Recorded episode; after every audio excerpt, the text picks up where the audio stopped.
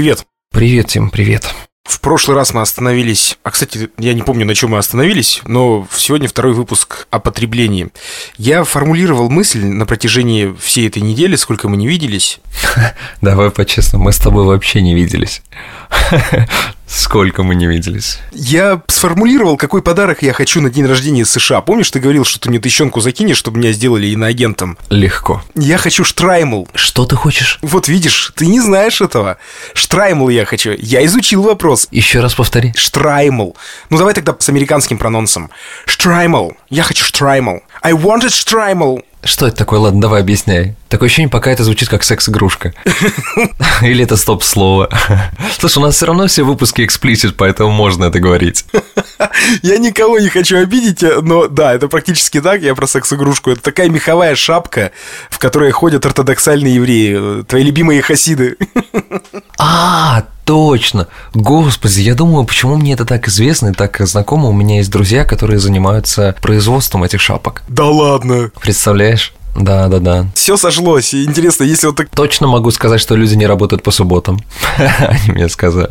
Прям как закат в пятницу, они перестают работать. Так, подробнее. То есть у этого товара есть свой покупатель. И постоянно, я тебе более того скажу, потому что обновляют люди свои коллекции, которые не меняются внешне вообще.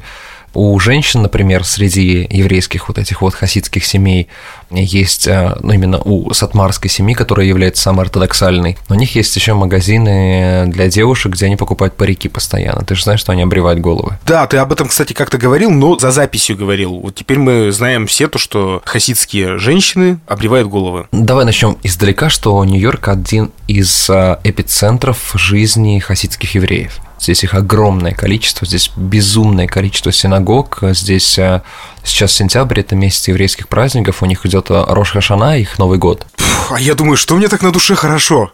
А вот оно, корни-то берут свое. Слушай, ну если ты таким образом хочешь попасть в Соединенные Штаты Америки, то ты двигаешься верной линией. У тебя будет очень много дней для отдыха, потому что, мне кажется, я не знаю народа с большим количеством праздничных дней, чем они. Есть еще абхазы. Может быть, тоже примерно.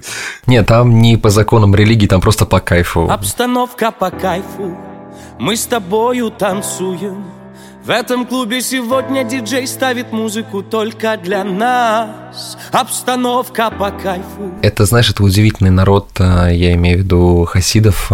Когда я провожу экскурсии, привожу в хасидские районы людей, они... Вот я вижу, как глаза расширяются, потому что ты попадаешь как в матрицу. Люди одеты одинаково, выглядят одинаково настолько странный и непонятный образ жизни для большинства людей, потому что они попали... Нью-Йорк же называется столицей мира, да, и представляешь, вот в этой столице мира район, который на век назад откинут. Интернета там нет, люди постоянно разговаривают по телефонным раскладушкам, потому что только эти телефоны являются кошерными, они не подключены к сети интернета. Стоп, подожди, а они, как саратовские депутаты в вышке 5G, тоже пытаются стереть с лица земли? Не удивлюсь, что так. Ты знаешь, там все, что связано с цивилизацией и не одобрено раввином и синагогой, к сожалению, все перечеркнуто. Они общаются с людьми так вот из внешнего мира? Нет, из внешнего стараются не общаться, но опять же, надо разделить. Есть две самых больших семьи, клана, общины, правильно сказать, наверное, да. В Нью-Йорке это Любавичи и Сатмары. Любавичи берут свое начало из Беларуси и из одноименной деревушки Любавичи, откуда родом их равин, Реббе называют так. Обязательно поеду туда отдохнуть как-нибудь. На свою... Как она? Hometown, да, кровная родина. Малая родина.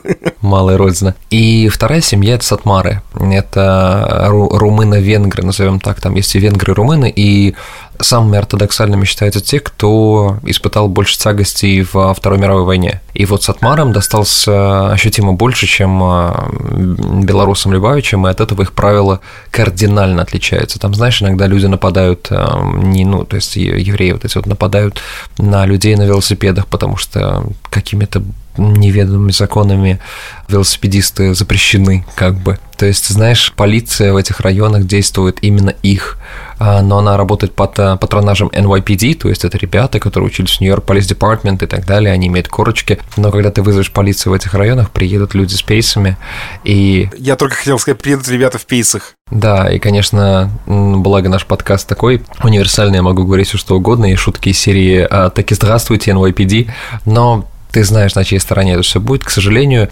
Сатмарские вообще э, семьи хасидов удивительны тем, что у них огромное количество детей. Если в семье пять детей, она считается, ну, такая малодетной, если не бездетной практически. В одном интервью бытовала клевая шутка, мне очень понравилась, где спросили девочку, которая родилась в большой семье, сколько детей было у твоей мамы. А она говорит, 25. И они спросили, ты хоть... И это только по маме посчитали. да, поскольку еще папа себя сам родил, да, на рабочем месте. И ее спросили, а ты хочешь столько же? Она говорит, нет, ты что, больная, что ли? Максимум 15. Да, максимум 15. И они же не женятся по законам Соединенных Штатов Америки, они женятся по законам синагоги, что делает этих женщин матерями-одиночками юридически. И, соответственно, представляешь, Америка же выплачивает все и вся. Вот она, манна небесная. И потом все это заходит в синагогу, а синагогу на что? Религиозная организация организация, она, как и все остальные религиозные организации, не облагается налогами. И вот такая вот а, такое вот колесо. А никто таки в этом не виноват, знаете ли. Никто не виноват. Да, но ты знаешь, а, меня, наверное, я очень такой всепринимающий, толерантный человек, но мне неприятно, что люди ничего не производят, а науки как таковой нет, они отрицают все, что не одобрено раввином. И то есть правильно ли так сказать, что это такое паразитарный образ жизни, скорее всего, потому что только потребление денег и приумножение их. Ну, то есть для меня никогда деньги самой целью не были. Целью было, что можно на них сделать интересного. А тут получается только страховой бизнес, медицинский бизнес, скупка недвижимости. Вот три таких сферы.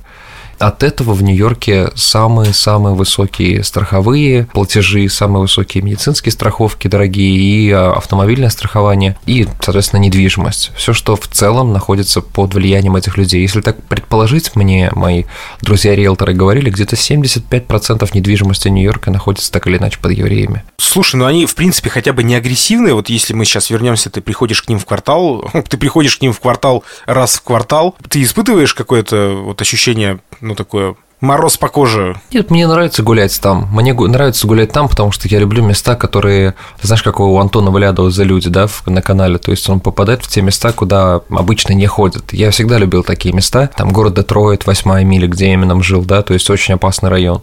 Люблю вот и там гулять. И там нет как таковой прямой угрозы, просто ты будешь постоянно ловить на себе взгляды людей, их, я имею в виду, которые смотрят на тебя как на белую ворону, потому что, ну, так оно и есть, они все ходят в черных одеяниях, вот, а ты белый. Ты, например, в маечке идешь и но там много живет, знаешь, людей. Они живут в Южном Уильямсбурге. Я же не ошибаюсь, это же Южный Уильямсбург, да.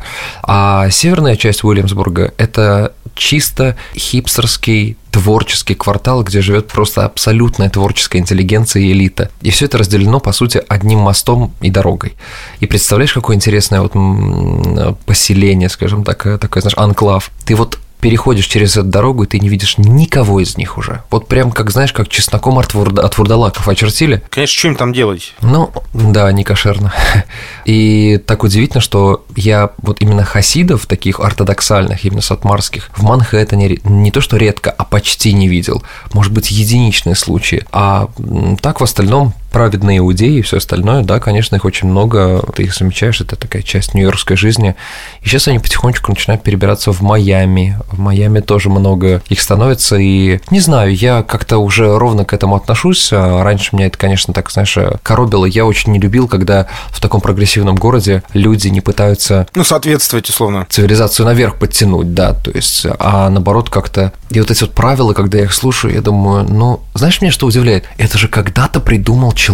Ну, то есть первый какой-то человек это придумал. Это же не дано откуда-то свыше. Они-то, может быть, думают, что дано, но Человек с критическим мышлением понимает, что нет, что это придумал человек. Как радикальный ислам, да, есть, значит, все остальное. Я думаю, ну, черт возьми, чем ты руководствовался? Что тобой движило? Ну, у него не было айфона просто тогда. Так и сейчас у них нет почти.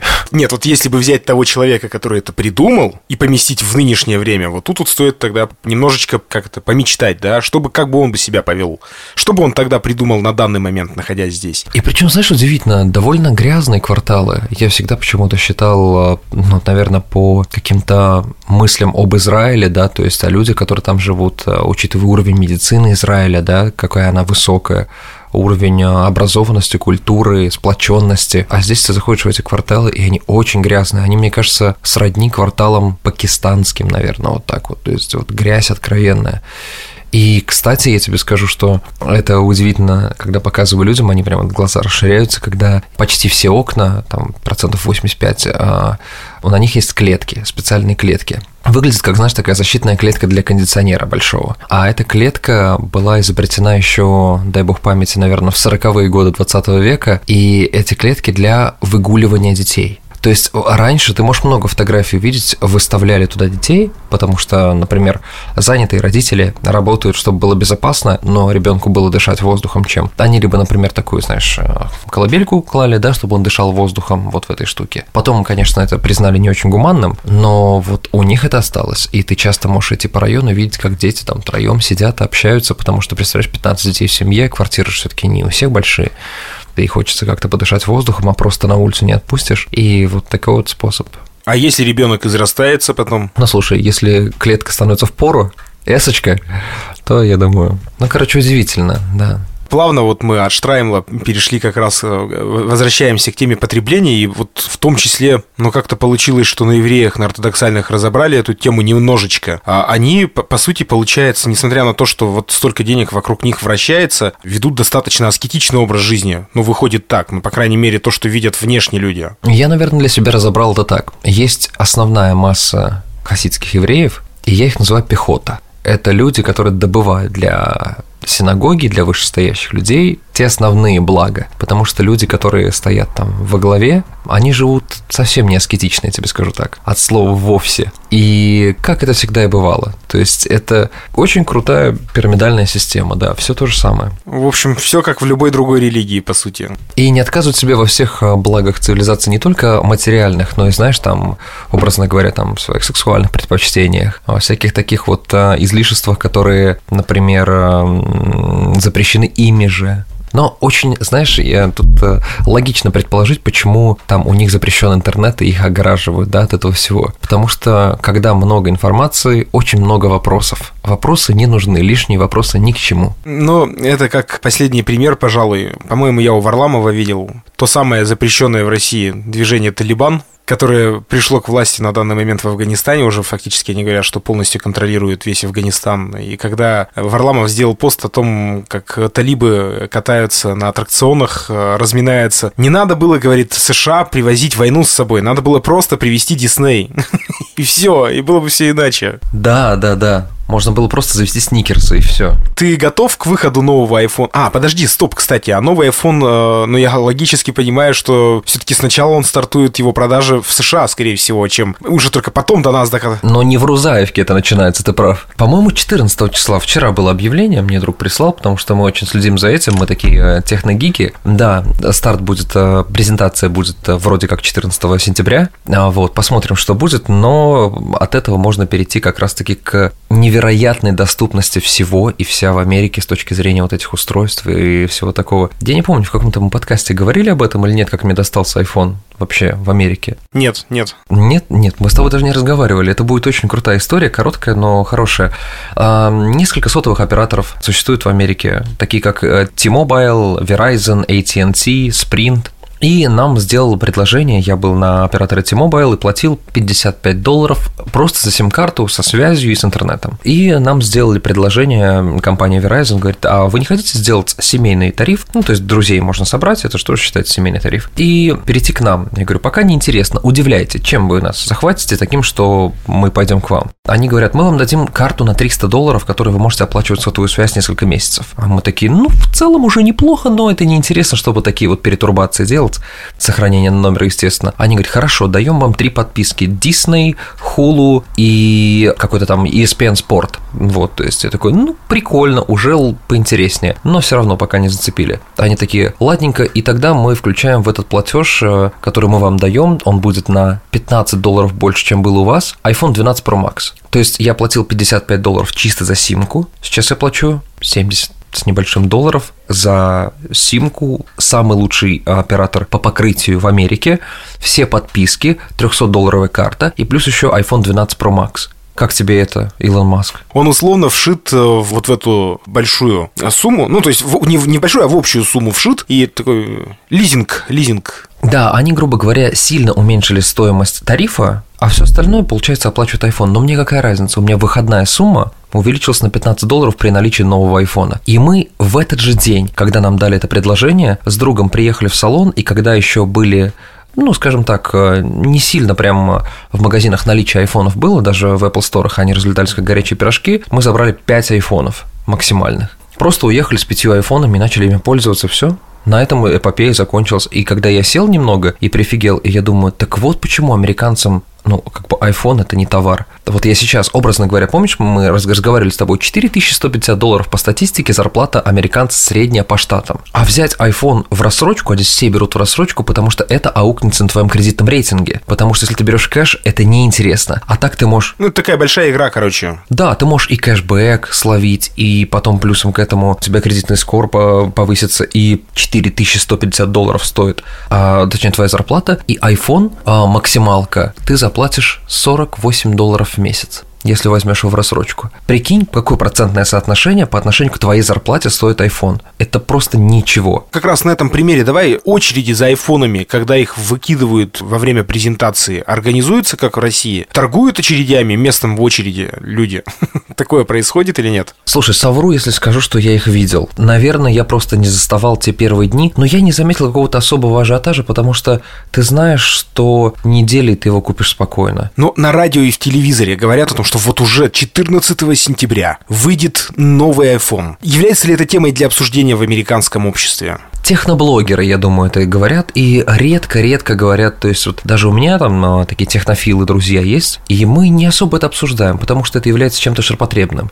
Это просто средство связи, которое просто обновляется, там делать лучше камеры и все остальное, но скорее обсуждается что-то более весомое от Apple, потому что очень многие мои друзья работают в IT-индустрии, и вот когда Apple выпустили свои новые MacBook, вот тогда это немного уже больше обсуждалось, это было интереснее, потому что все и так знают, каждый сентябрь будет выходить новый iPhone. Как ни странно, ну, не мне тебе, да, рассказывать о том, что в России ты как раз э, на MacBook э, в этом смысле гораздо меньше спрос. То есть э, iPhone это самая обсуждаемая единица техники от Apple. И... iPhone это у нас валюта самооценки. Ну да, да, да, да, да, да. Потому что надо понимать, что, например, такие там любимчики пафоса, как Филипп Киркоров и Яна Рудковская, когда, знаешь, вот они первые айфоны выходят, и им главное это засветить в Инстаграме. Я не понимаю в этом смысла здесь вообще, будучи здесь. Когда я был в России, я ощущал это по-другому. Но сейчас, когда это не понта ради сказано, но просто обычный товар, ну то есть обычный товар, он ну, не вызывает ничего такого. То же самое, я захотел купить MacBook в России, я понимал, что мне нужно выделить под это особый бюджет, под это нужно, ну как бы, а может быть подкопить деньги, да, потому что это стоило дорого. Здесь я такой прикидываю, что мой бюджет в месяц увеличится на 140 долларов, если я куплю самый топовый MacBook, 140 долларов в месяц, да,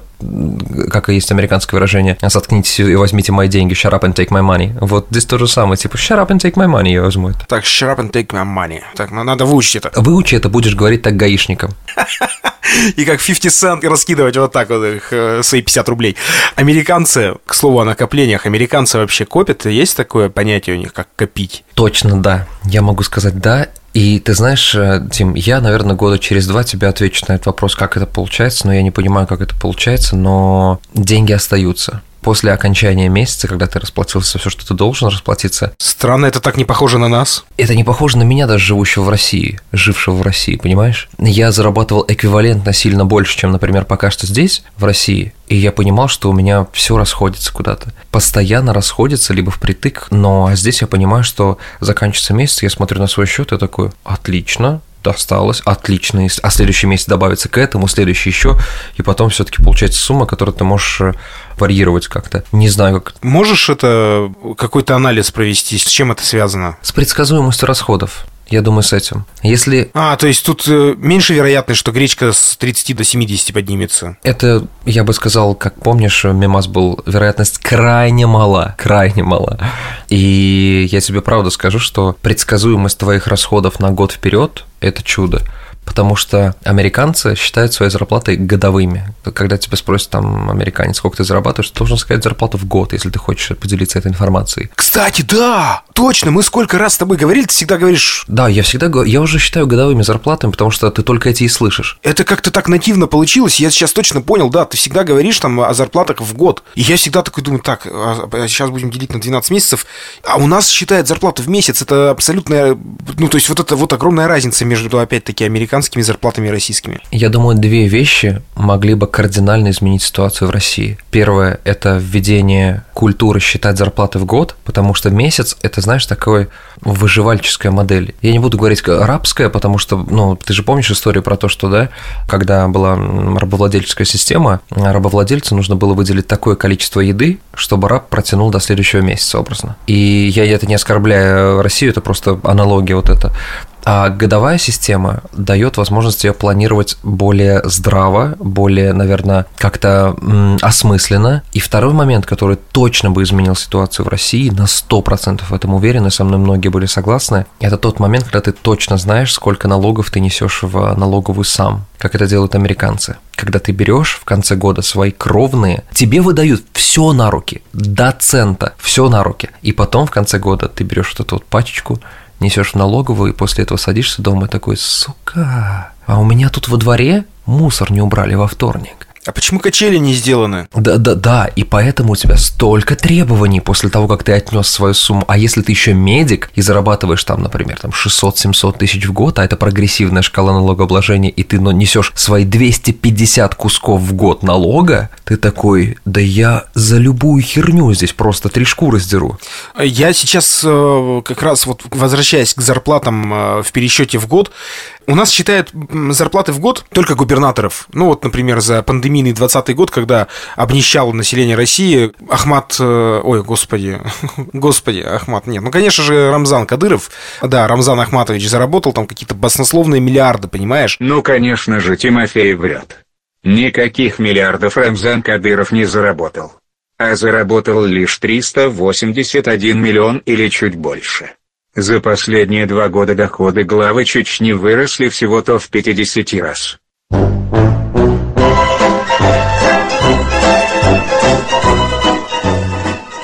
И каждый год ты слышишь о повышении заработков губернаторов. Вот их зарплата считают в э, годичных отрезках. Тимофей, вот ты сейчас сказал вот э, про Рамзана Кадырова. Значит, следующий выпуск мы все 25 минут будем извиняться, да? А вот наши зарплаты, если считать российские зарплаты в год, то, мне кажется, получается тоже очень... Э, люди привыкли считать в месяц, потому что ты как бы, ну, такой, типа, ну, середняк, как это средняя температура по больнице, да, ну, 30 тысяч зарабатывает человек. А вот если ты пересчитываешь на год, ты такой думаешь, блин, это же всего всего лишь 350 тысяч рублей за год. И это так унизительно. И мне кажется, поэтому люди в год не считают деньги. Потому что 350 тысяч рублей в год это, ну, это я думаю, что только топовые свадебные ведущие в Екатеринбурге зарабатывают в среднем там до 100 тысяч рублей за одно мероприятие. А если мы говорим о среднестатистическом, э, ну, например, метростроевца, 350 тысяч это очень скудно и, и стыдно. И поэтому не хотят считать. Понятно, что моя профессия в России, например, того же самого ведущего, мало ли что поменяет в прогрессе общества, да? Ну, я видел своих сверхцель, типа, сделать приятно людям на какие-то короткие 6 часов, чтобы им было хорошо. Но вот даже этот эквивалент что такое 30 тысяч? Я вот слышал, помню, в перекрестке разговор человека, который работал в секции, где салаты. И он говорил, я хочу в Москву поехать, типа там можно хотя бы в перекрестке 35 подзарабатывать, а здесь я 25 зарабатываю. Я думаю, не самое ликвидное вложение сейчас будет, если ты так хочешь поменять жизнь. И я после этого сел и подумал, 25 тысяч, из которых 1017 уходит на квартиру, если она более-менее хотя бы какая-то в регионе. А как жить-то? А вот у американцев вопрос бедности, он не совсем вот в этих аспектах стоит. Это такое ощущение, что ты просто не можешь себе позволить, ну вот то, о чем ты мечтаешь в данный момент. Ну а так в целом, даже на минимальные зарплаты, ты можешь себе позволить много, много. И вот эта доступность, Америка, я сегодня буквально факт прочитал, она является страной-лидером по количеству вот этого вот общества потребления в плане мусора, да, то есть 42% всемирного вот этого вот мусора производит Америка, 42%. Я даже вот э, понял, это говорит о том, насколько часто люди заказывают себе что-то, покупают какие-то товары. Вот я каждый день, у меня доставка с Амазона, потому что какие-то мелочи, да, зачем мне... Я не помню, когда я последний раз ходил в магазин бытовой техники, например, или чего-то такого, чтобы я все заказываю на дом. Все, что сейчас лежит на моем столе, я заказал через Амазон. Вот это удобство, сопряженное с возможностью, является той самой отличительной чертой Америки, про которую говорят, что вау, там вот эта якобы американская мечта не, это просто банальный комфорт в плане покупки чего-то. Ты, приехав сюда, даже на первом году своей жизни, но ты побарахтаешься, окей, месяцев 5-6 на грани какой-нибудь, да, пока ты устаканишься. Ну, год, ладно, потерпеть. А потом, когда найдешь хорошую работу, а ты ее точно здесь найдешь, потому что только человек там без абсолютной цели и амбиции не найдет этого всего. Все будет. И жизнь становится какой-то по русским меркам даже немного скучноватой потому что она становится стабильной, но стабильной не в том отношении, которое пропагандирует партия «Единая Гвинея», а, а той, которой она должна быть. Такая стабильность, когда... Ты, ты перестаешь выходить каждый день на охоту. Э, мне тут э, вину поставили, точнее нам с тобой, люди написали то, что как только мы заикнулись о «Единой Гвинее», там случился переворот. А, да, кстати. Давай будем следить за базаром, что называется. Кого мы еще хотим почистить в этом мире? Ну давай, ладно, да, «Единая Молдова». Так, теперь до Молдовы добрались, все понятно. Приднестровье, дрожи, трепещи. Не, ну ладно, давай, за кем всегда интересно наблюдать. Единая Северная Корея, вот так пусть будет. Тим, мы проебали единый Афганистан. Нет, мне кажется, как раз там все в порядке сейчас. Там женщинам запретили заниматься спортом. Э, слушай, мы с тобой опять не подобрались к самому, мне кажется. Ну, а, нет, мы ходим вокруг да около, но. Ну давай к цимесу прям вот какому-то вот. Э... А с другой стороны, вроде бы все и обсудили. То есть э, более-менее понятно, как живет американское общество. И опять-таки в этом сегодняшнем выпуске, мне кажется, мы действительно нашли одну большую разницу, которая отличает нас друг от друга это пересчет в деньгах, это вот это вот как раз выход, ежедневный выход на охоту, как у Мюнхгаузена, да, э, что там у меня в четверг в 9 утра, запланирован подвиг, представляете? Вот тут то же самое, действительно, когда ты постоянно находишься в стрессе от того, что ты не знаешь, какая зарплата тебе придет э, в конце месяца, а если уж говорить о долгосрочных перспективах, ты не знаешь, сколько ты зарабатываешь в год, и самое правильно, ты очень правильно подметил, что россияне не получают деньги целиком и не относят потом часть из них самостоятельно в налоги. Ну, потому что мы же до сих пор думаем, не мы, но большинство россиян до сих пор думают о цифре 13, что это единственный процент, который уходит из их зарплаты. Они даже не представляют, как там частные предприниматели, например, сколько они отдают вне вне взгляда человека на свои деньги. Вот было бы прикольно, если бы в бухгалтерии прям бухгалтер выдавал на руки и сразу же такой, так, а вот это, кстати, отдай, вот это отдай сюда, мышление бы точно поменялось, я уверен на 100%, особенно у нашего человека, которому нужны деньги, необходимы на все постоянно и всегда. Ты знаешь, еще, наверное, большое-большое отличие американцев в том, что они очень мобильные, в отличие от э, россиян, потому что у нас какая вот цель? Мы должны обзавестись своим жильем. Вот так вот осесть, кинуть якорь. Где родился, там и пригодился постулат советский. Я был точно таким же, на 100% таким же. Я такой, так, нужно обрасти, как, знаешь, у Павла Воли был мужчина-хомяк, да, недвижкой, чем-то таким вот рядом, вот все сюда, все дом. Приехав в Америку, я не вижу в этом смысла вообще никакого. Потому что как работает американец молодого такого поколения, там, миллениал? Он нашел работу, поработал на ней 3-4 месяца, понял, его не его, и если что-то не его, он начинает параллельно уже искать на а, том же самом LinkedIn, да, где размещаются все вакансии, уже следующую, и следующая работа у него точно будет более высокооплачиваемая, потому что он говорит, а вы знаете, я сейчас работаю вот тут-то, тут-то на такой же должности, поэтому то же самое предложение меня не заинтересует. И ему раз на 40 тысяч зарплату и подняли долларов в год, и получается у тебя еще прирост. Поработал здесь и дальше, вот эта вот текучка кадров хорошая, и причем компании говорят, вы знаете, нужна релокация, вы должны уехать из штата в Нью-Йорк, там, например, в Байоминг какой-нибудь. И ты такой, собрал вещи и уехал, в чем проблема? А для россиянина это будет целая эпопея. Переезд, нужно посоветоваться с семьей, подумать, как это сделать. А я понял, как здесь легко собираться и уезжать. И это не только из-за того, что я не сильно глубоко пустил корни. Я разговаривал с американцами, которые делают так постоянно. Они такие, какой смысл держаться здесь? Let's go, погнали в другое место. Слушай, тогда может идти речь о какой-то большой большой человеческой дружбе у американцев. Ну, потому что дружба, мне кажется, все-таки подразумевает, э, ну, ну вот как раз те самые корни. Это же ты такой, да я вот из лесного. У меня там, знаешь, сколько друзей. Ух, а здесь вот, ну, как-то так, в общем. Ну, ты знаешь, э, Вот здесь как раз-таки, наверное, я порадую тех людей, которые постоянно говорят про американцев что-то дурное или плохое, да. Мне кажется, американцы правда, правда не, не умеют и не знают, что такое дружба, как, как это знаем мы. То есть из-за того, что мы живем в амплитуде чувств намного такой более раскачанной, да, то есть у нас любить так любить, стрелять так стрелять, да. У американцев такого нет. Все их дружбы со стороны с русской для меня смотрятся как а, такие друзья для вечеринки. То есть такие пари friends постоять с бутылочкой корона экстра, да, поболтать, там, похихикать, вот. А вот так вот, что прям в десна, да, это мы умеем. И вот этой вот задушевности у них и правда нет. Но может быть за счет того, что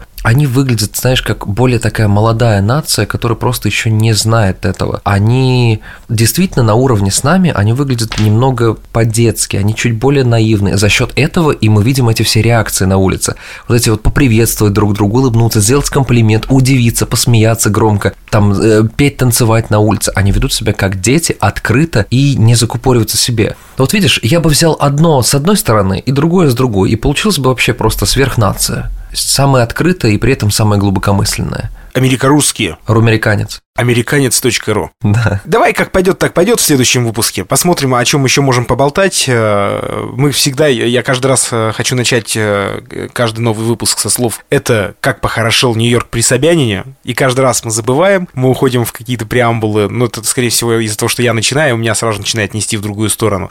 Это был подкаст «Как похорошел Нью-Йорк при Собянине». Мы не представились в начале. И с вами все так же два действующих лица. Это Тимофей Остров, а, город Свердловск. Область Свердловская же, да, у вас называется? Все верно, да. Угу, да, и Эльвир Галимов, Нью-Йорк, Нью-Йоркская область. Слушай, а ты знаешь, что, что Свердловская область э, когда-то была э, вообще-то Пермской губернией? То есть Пермь был главным городом, а, а, а Свердловск, Екатеринбург тогда, конечно, да, он был э, в подчинении у Пермской губернии. Ну, потому что много даже деятелей, там, Дягилев из Перми, мною обожаемый очень, Попов в Перми жил. Если бы я был необразованным человеком, я бы тебя спросил, это тот, который клуб в Москве открыл, да? Тот самый Дягилев. это, это он, это он.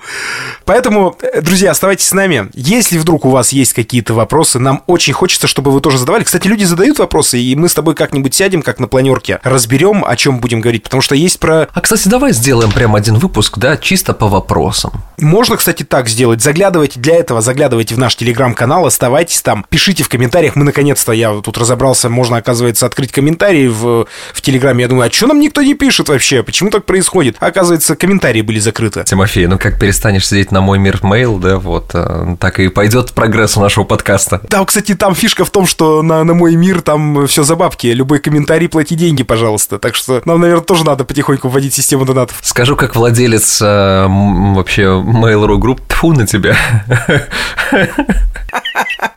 Ладно, на этом прощаемся. Всего доброго. Пока. Ставьте, кстати, лайки, оставляйте комментарии. Что там еще? Ну, рассказывайте своим друзьям и маме о нас. Пока. Счастливо, ребят.